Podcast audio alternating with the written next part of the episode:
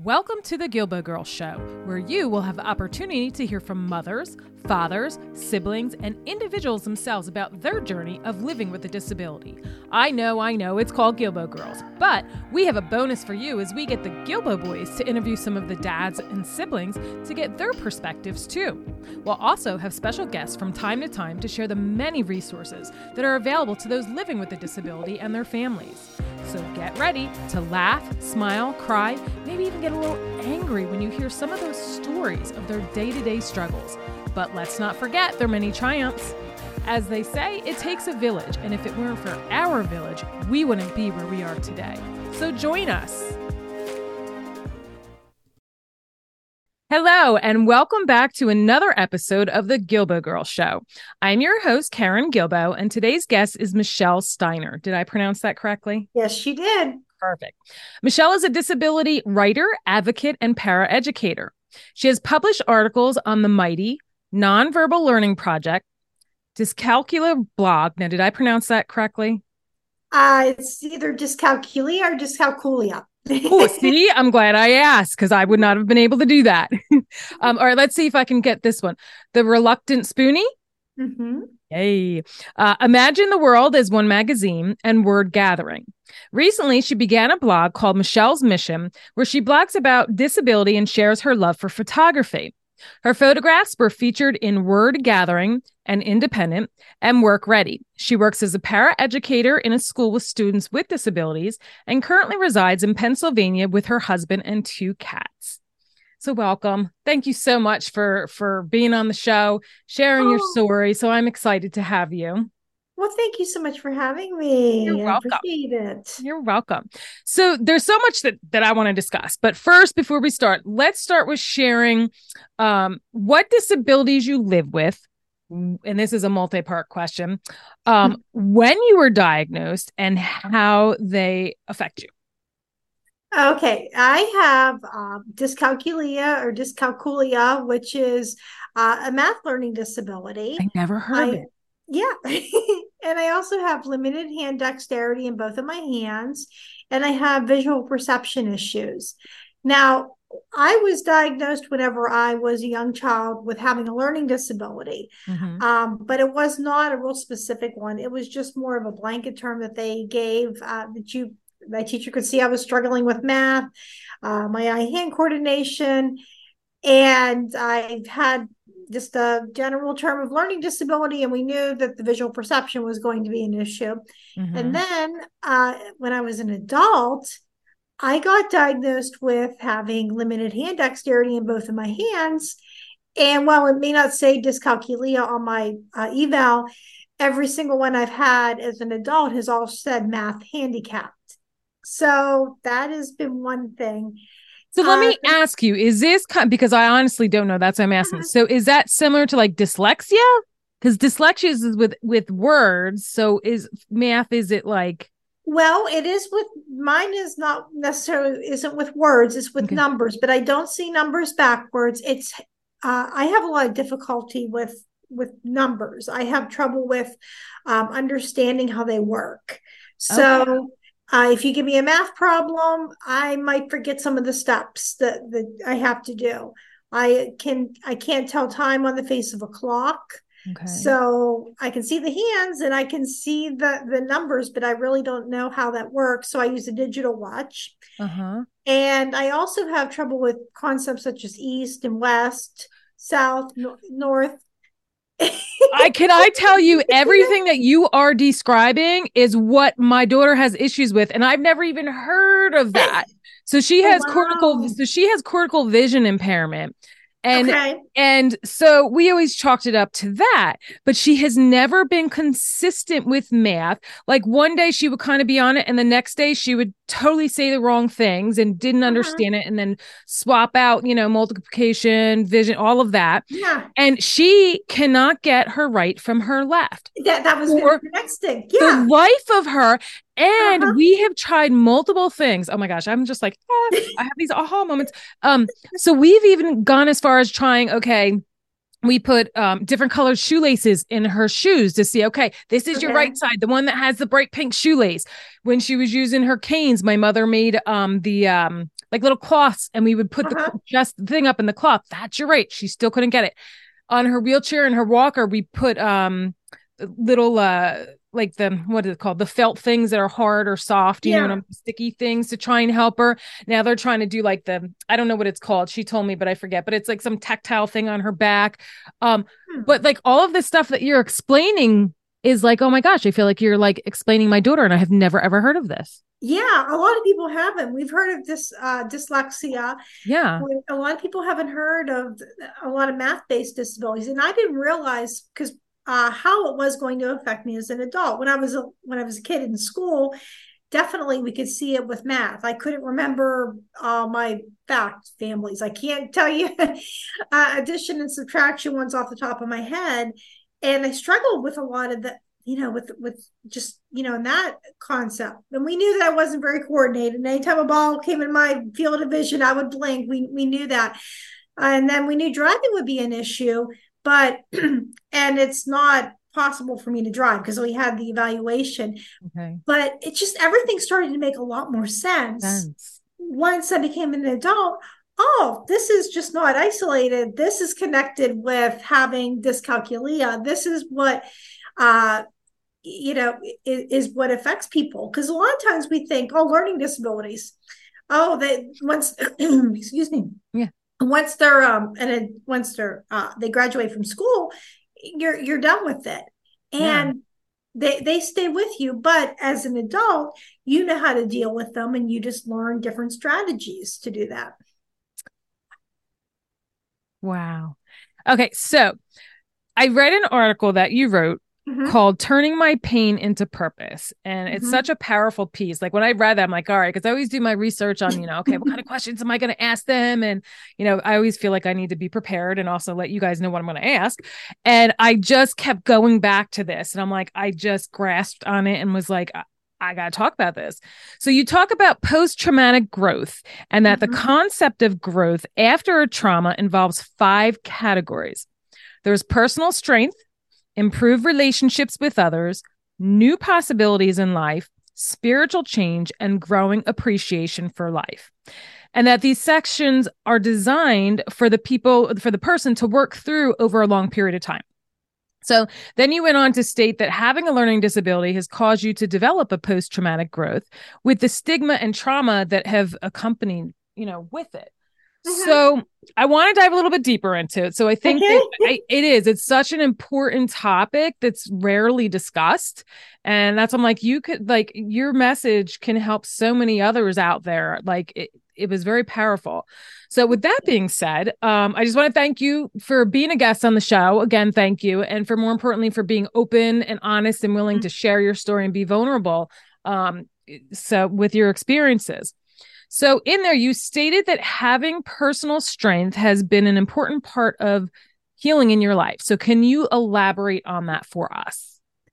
Well, I think definitely having that strength to be able to go on has been so important. And I think uh, a lot of times with strength, we don't realize that that is sometimes the, the struggle is either going to weaken you or it's going to make you stronger. Mm-hmm. If you look at someone that goes to the gym and they lift weights, that's how they get their muscles to be strong.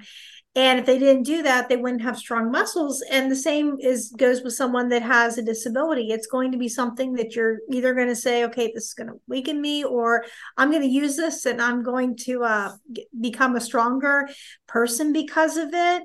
And I know that whenever I do go into a rough patch uh, now as an adult, I can look back and say, okay, I went through this whenever I was younger. I got through it. I was stronger. And that gives me a lot more hope than I had when I was younger. Yeah, absolutely. So what about um so you wrote in the article that improved relationships with others has also been a benefit of your post traumatic growth experience. So you can uh, and this is also several part question. Can you mm-hmm. share some of those struggles along with those relationships and how they have been improved and what st- uh, steps were taken to improve them? I think sometimes uh, some of the relations, some of the situations that appeared when I was younger was I really struggled socially uh, as as a kid in school. Uh, definitely having a learning mm. disability in that small school that I went to really made me stand out and not in a positive way. And I can remember just uh, feeling like I didn't belong. And I eventually, whatever what helped me was I started to hang out with some students that were in a group um, in, in a school uh, a few a little further away from where I was at that had an art program, and I found acceptance, and that is one of the things that helped me out. Mm-hmm. And I all it also led me to uh, reach out to other people in the community. That was a big thing. I I still am friends with uh, the uh, writing group. Twenty uh, some years later, we still meet once a month to write, and we're still involved with each other's lives. And that relationship helped me to improve. Um, also with my family too because my parents didn't give up on me. When i was little it was hard because i would come home and i we would spend a lot of frustrating homework sessions sometimes. I wanted to do mm-hmm. well. They wanted me to do well but we were i was having a really hard time. But my parents were the ones that encouraged me but also held me accountable that i had to go to school even if they knew i was going to take a test and not do well and as long as i was doing my best my parents were were satisfied with that so that's some of the the relationships that improved and, and i think being able to help others out also mm-hmm. helps me too because i work in a school with students who have disabilities so i understand when they come to me and say well you don't know what it's like to have everybody hate you like oh i i have some stories about that mm-hmm. so i can mm-hmm. relate to that and i can also relate to when they struggle with, with a lot of their work. And, and the same that whenever i work now with my blog uh, i might have people that might contact me and say oh i have a disability too. And it's that connection that i wouldn't have had if i wouldn't have gone through life with a disability. Exactly. It's so true. And i did listen to one of your um uh another podcast show that mm-hmm. you were on and i want to see because i think i wrote it in there um what you had said and it it did it gutted me i was like oh my gosh my heart just like poured out but you talked about how how you struggled socially in school um that you were frequently bullied because of your disability mm-hmm. and you had the negative view of, of yourself and life um and you said that you could share your reputation of being the screw up that mm-hmm. had haunted you during your school years. So you felt like you were a screw up and you weren't. Like that, like, you know, right. that breaks my heart that that was how you felt through that and that you were rejected. And um it was, yeah, when you were talking about that, how you I was like, so Another important part of post traumatic growth mm-hmm. is discovering new life possibilities. So let's dive into those next. You wrote that people have often tried to limit you. Um, can you expand on those experiences and what helped you discover those new possibilities? Sure.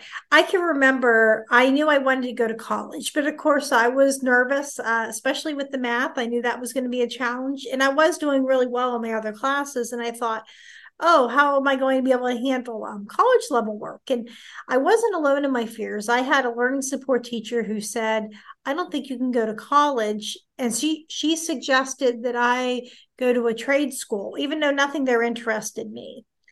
And I decided I was going to go to college. I got involved with the Office for Vocational Rehabilitation. Mm-hmm. And in order to receive services from them, they I had to get tested for having a learning disability again. Mm-hmm. And I've never been a great test taker. And when I went to take the test, I got really low scores. And the psychiatrist who evaluated me initially said, most likely won't go beyond a community college. And and I can just remember that was really hard to hear all that. Yeah.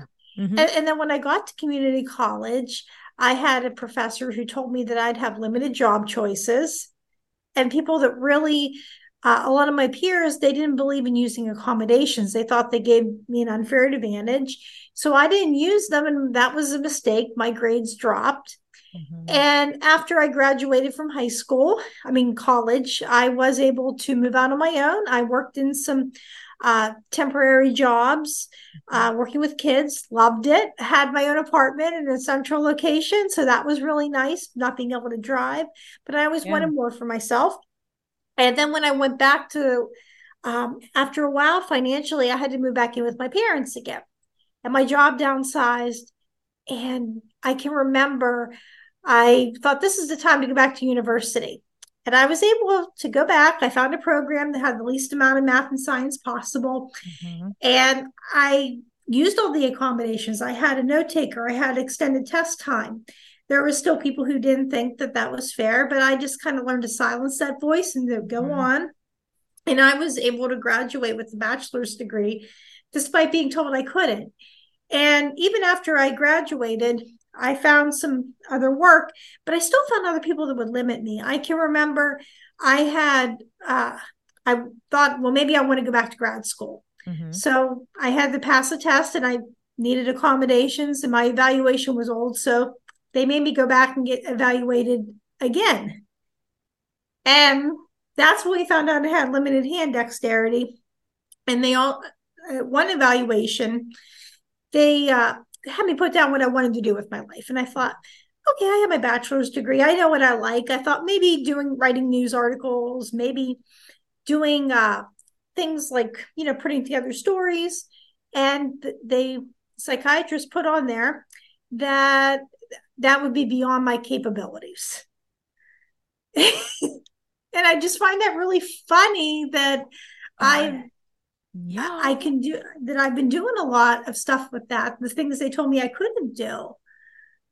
Wow and you're an amazing writer too reading all the blogs and stuff like you know. that's insane. Yeah and, and that was really hard you know hard to hear too. Yeah they because i don't score well on their tests that involve um, mechanical reasoning and math mm-hmm. that they don't think that i can handle other job aspects. Right Mm, mm, mm, what about uh okay, spiritual change? Can you share with the listeners what your relationship with God was growing up and how it has evolved over the years up until today? Sure. Well, I grew up Catholic, so I definitely knew that you know there was God was definitely in the picture, but I didn't have that much of a relate um, the relational part. My family and I we went to church and definitely were involved. And I can remember just wondering how God could have ever used this disability for any good. And it wasn't until he slowly started to show me, well, this is why I have this disability for you. And I got involved with another church that um, took a couple tries to find one my husband and I liked, but mm-hmm. one that definitely was more relate uh, of a relationship. Uh, but I thank my parents for the experience they did give me. And but I got to see some of the purpose behind having that the people that i get to help uh-huh. yeah. and even recently i can remember i was really struggling in a class because i can the kids all know i cannot help them with math mm-hmm. and sometimes when i'm in a science class the math spills mm-hmm. over mm-hmm. and i can't help them and i was really frustrated and i can remember i just looked up and i said okay why do you have me in this room you know i can't do this and there was a kid that was crying and I got a I got a chance to go over to him, and he was really frustrated because he couldn't understand this. And I got that chance to get down on eye level with him, and I mm-hmm. told him mm-hmm. that I know it's really hard with math, and I have a disability too. And if he gets frustrated, I want him to let me know so we can get him the help that he needs. And I just heard this voice saying, yeah, this is why I put you here, not to teach you math, but to be there for that student. Student, you're like making me, oh my, yeah, yeah, it's so true. Oh, chills. Okay. The last category of the post traumatic growth is an appreciation for life. So you stated that when you first received the diagnosis as a small child that you didn't have much appreciation for it. Can you expand on your growth in this area over the different stages and seasons of your life, um, if you will, where where you began to appreciate your life, your disability for for that matter? In the very beginning, I certainly didn't appreciate a lot of it. I can remember looking at my life thinking, being in despair as a young child, thinking that things were never going to get better and learning was always going to be really hard for me. And this was what the rest of my life was going to look like. And I didn't think things would get any better. And I, my family encouraged me. My dad told me, you know, things are really going to work out for you.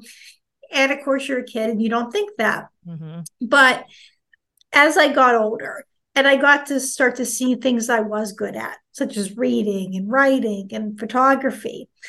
I found that if I focused on doing those, that I felt more empowered than if I focused on what I couldn't do. Mm-hmm. And I just had a more appreciation for for life. I mean, I saw that things were working out and I learned to uh, how, how to solve problems. And I think that was the big thing because the mm-hmm. disability wasn't going to go away.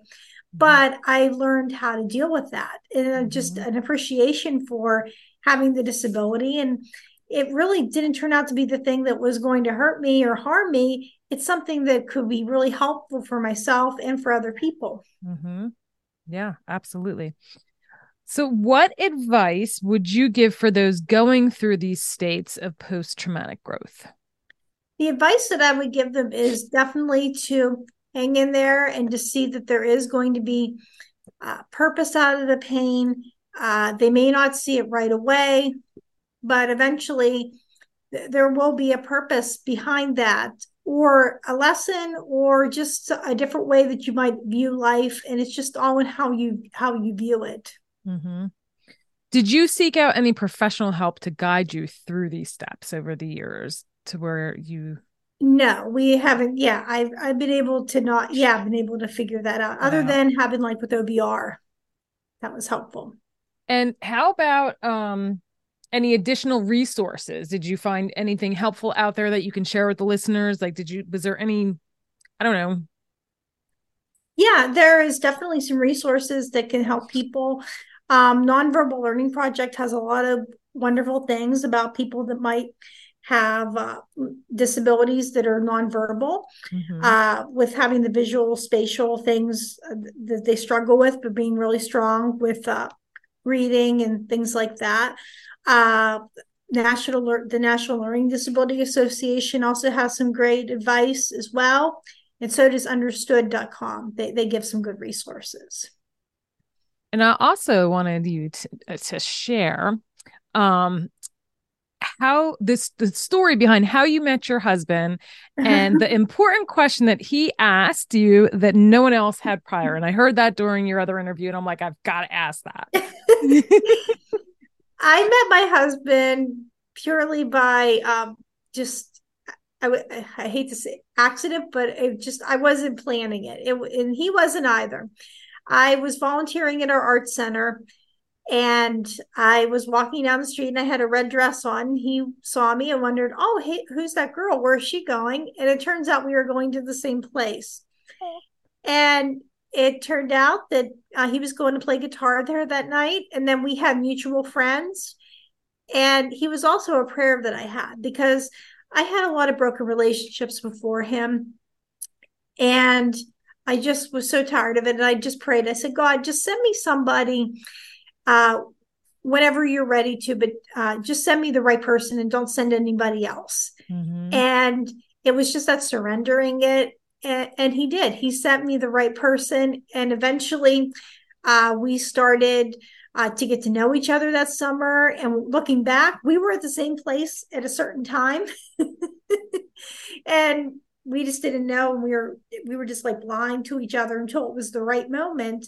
Yeah. And he finally got enough courage to ask me out. And when we went on our first date, he asked me something that nobody else had ever ha- had. I told him that I had a learning disability. Obviously, he had to pick me up, but that's pretty traditional as it is. But I thought I'm just going to be really open and honest about that because a lot of guys weren't okay with that. And he said, Oh, how does that make you feel? And nobody else has ever asked me that mm-hmm. question. So I knew he was a keeper. Yeah, absolutely. I love that. I love that. So before we wrap up, is there anything else that you would like to share or any advice that you would like to to give? I would just like to encourage people that have disabilities or even those who don't but are struggling not to give up. Things do get better and success may uh, come not come in the package that you expected to, but oftentimes it comes in something much better. All right. And then last but not least, so I gift all of my guests in the US with the as a small token of appreciation for coming on um, with either a bracelet or a keychain with a token on it that I hand stamp one letter at a time, mm-hmm. a meaningful word to them, which I had sent you the flyer on. So I wanted to know if you would be willing to share what word you chose and why.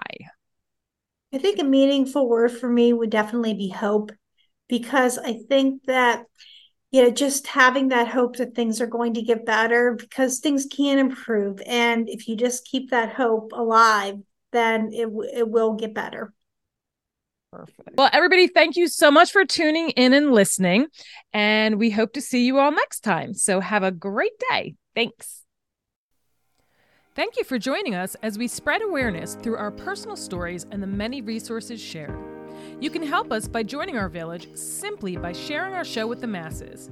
You can also become a supporter of the show by clicking on the link in the show notes. Your funds will allow us to keep sharing these valuable, heartfelt stories and resources. Be sure to subscribe to our Guilbault Girls podcast and YouTube show, and don't forget to follow us on Facebook and Instagram at Guilbault Girls.